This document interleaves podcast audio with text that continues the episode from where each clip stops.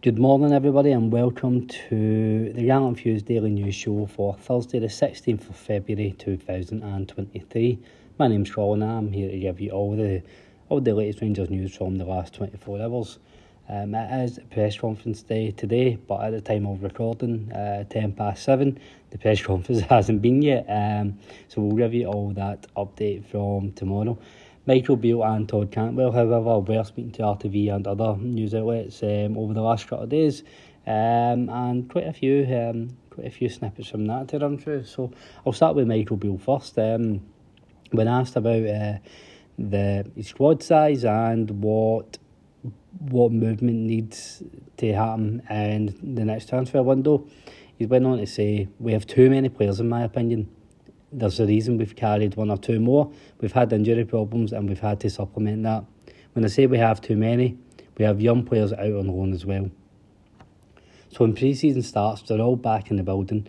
I want all the players to have clarity in their role in the squad, and it's difficult the more players you have. If you look at the top teams in the top leagues, like Arsenal at the minute, they have the most consistent 11, and I know from being at Liverpool, when they won, that was the case as well. When we won the league, we had a core of seven or eight that play. With the amount of subs in each match day squad now, I want everyone to feel engaged and involved in the squad. I want everyone to feel their best days are in front of them and to know the pecking order to get in the team and what they've got and what role they've got. If you look at Fashion Sakala and Todd Cantwell, they've rotated the last few games and are completely different, so they are competing for the same role but there will be certain games that suit fashion more than Todd and vice versa. So they're aware of that because it's been spoken about. Players like honesty and clarity, and that's my motto. The last few weeks only having 18 fit means I've not had to leave anyone out of the squad. It's not shying away from a job, I just think every player is engaged. If you have a second team behind your first team, then you probably need one more goalie and one more number nine. Within that, you then have hybrid players like Hagi, Tillman, Kent, Arfield, Kamara, Nico Raskin. Players who don't always play in one position. It gives you more options. We look for that in players, those hybrid qualities, and it benefits us. We've seen it in the past with Calvin Bassey. We don't need any more than that. If there are young boys around it, then wonderful, but we don't want to devalue the shot or the expectations. And obviously, that. Um, that we don't want to devalue the shirt. That's been the the main newspaper headline that you'll see in the likes of the record and uh, the Sun, etc. Um, all pretty. You know, I don't think there's anything too mind blowing. I think it's very um, be less. You know, we we know he prides himself in honesty and communication and being forth forthcoming. Um, so there's nothing really too surprising there. Um, it's I do like the idea of people knowing where they stand in the in the squad, so they know what they need to do to either keep that position or to get in ahead of them, uh, and to get to get up the pecking order. Um, it beats competition and healthy competition leads to a you know leads to a successful squad. He was asked about um, the players coming up for um, the players who are coming up for our contract, most notably Ryan Kent and Alfredo Morelos. So he said, in terms of the players that are out of contract, there are a couple of things really. You've changed manager, so ideas might have changed. That's the personal form and health. That's important. And the other is how the season ends. The fans are in that part of how the season ends. If players really show up well in the last 14, 15 games and we're in one cup final and hopefully in another, and if the players play well, there the fans will be desperate for them.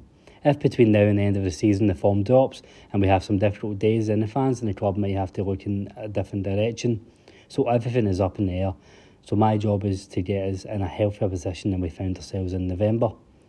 We've done that, but everything has to be has to be decided. We're back where we should have been. Now we have to get. Now we have to go deliver for the fans even if Kent and Morelos decide to move on, they'll go with uh, Beale's best wishes because he went on to say, I love both of them in different ways. My relationship with Ryan has spoken about a lot. When I went to Liverpool in 2012, He was in my team there, and our relationship has been attached since then. The thing with Ryan is he gives the team so much out of possession. With every player, if you don't play for us out of possession, then you don't play. That's a rule we have, and it's why sometimes we make changes if we're not happy with the intensity. Ryan is always 100% to his teammates. People spoke about him scoring more goals. Ryan wants, wants to score more.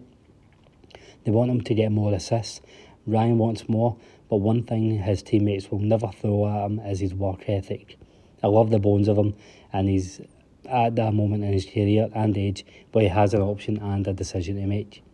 Would very much like him to stay. If Ryan really wants to be here and has the energy for the next three or four years, if there is anything off or he feels he's been here, then no problem. He'll get the biggest hug in the world and walk out the front door. It's the same with Alfredo. There's a misconception about him compared to the boy I worked with every day. We've always had a really strong relationship through my terrible Spanish, but since I've come back, he's been fantastic. He's matured a lot. He's a record scorer in Europe. We've won leagues and cups and got to the Europa League final with him. Whatever decision is made, he needs to walk out the front door. That's what my communication has been with both boys. So really interesting about um, Kent and Morelos there.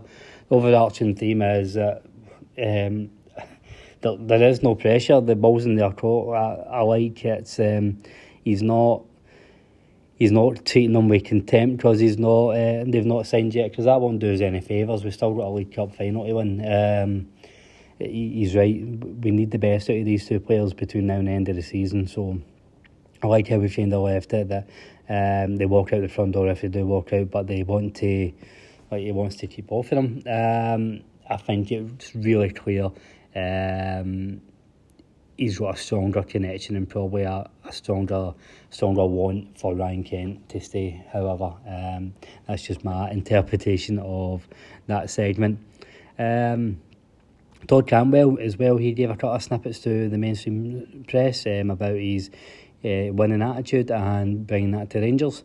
He said, "I'm a winner. I want to be a winner, and coming to the Rangers was definitely a good idea.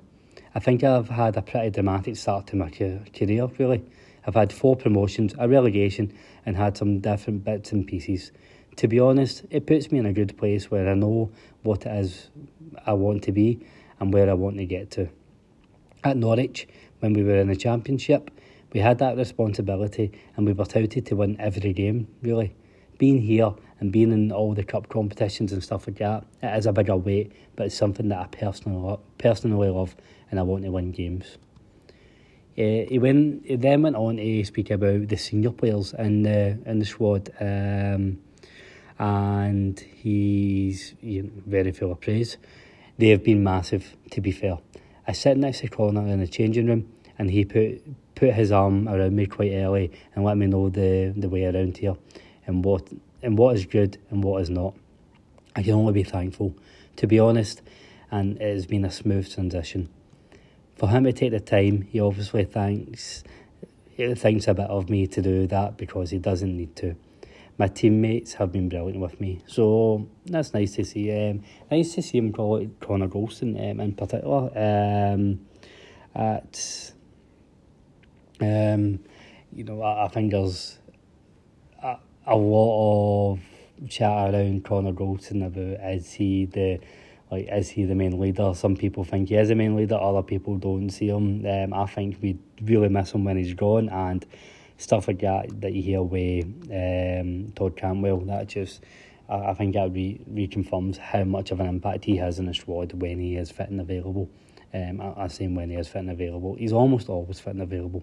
Um, it's just been a um, a few very short spells over his Rangers career, but no, that's good to see Todd Cantwell settling in well. Um, and other and other Rangers news slightly away from the football. Um, the next phase of Rangers development plans for around the Ibrox area is set to come to light this week, um, where it looks as if we're going to get approval for the Albion car park to be renovated into uh, blocks of flats. Um, so Rangers have an agreement in place with property developer Merchant Homes to build um, 160 flats um, in two two four story U shaped blocks, um, so 160 flats in total um, on the site or just off Edmiston Drive and Broomloan Road, where the current Albion car park is. Um, so the design takes inspiration from the shape of the stadium um, and it's trying to utilise the same red brick um, as the the Ibrox main stand. Um, so the property developer, um, they've wrote, ambition for Albion is to create a residential development that is both sympathetic to and celebratory of the history of the Ibrox area. The site has gone through a number of iterations over the years, including former uses as a Greyhound Stadium and training ground for Rangers FC. So, doing a bit of digging on uh, this in terms of what people's thoughts are. Um, the third and fourth fall really didn't go down well at all. Um, I, I don't think there's much um, much supporters uh, from on there. At, at face value, I I don't really see it as a bad idea. Um, I think the biggest argument um, from that the posters and the Follow Follow thread was that the club could have used this space in um, in better commercial sense. They could have used a hotel. They could have or they could have built a hotel or could have built a multi-story car park. Um, I don't know. I, don't know how much um, how how much Rangers will make from this um, long term, because I think that really depends on the deal that they have with um, the property developer. If um, there's if Rangers are going to um, have letting agreements um, in place here and potentially make a long term income from that. It's not the worst idea. Um, I think we really need to see the financials, but at face value, I, I don't see it being that much of an issue. I get the idea of a hotel or a multi-story car park, but for the majority of the year, they won't be, they won't be in use. The hotel, um, it's only really used for Rangers games, and yes, I know Edmiston House will be a concert venue, but I can't see very many people selling out a, a 200 room hotel for a thousand pound, uh, uh, sorry, a, a thousand, a thousand person capacity concert venue um, in the south side of Glasgow. Um, it's no, it's not the most attractive of areas. Um, and the same goes with a multi-story car park. Other than match days, how often is that going to get used? So I think we need to see the financials of this to really see is it um, a good long term option. The last bit of news for me today, um, Pedro Mendes, he had an interview with um, Grosvenor Sport, just speaking about how he joined Rangers and why he left. Um, why he left, it's very fair enough. He said, I wanted to play at the World Cup and it felt if I moved to Sporting I would have a better chance of making the squad and that's what happened.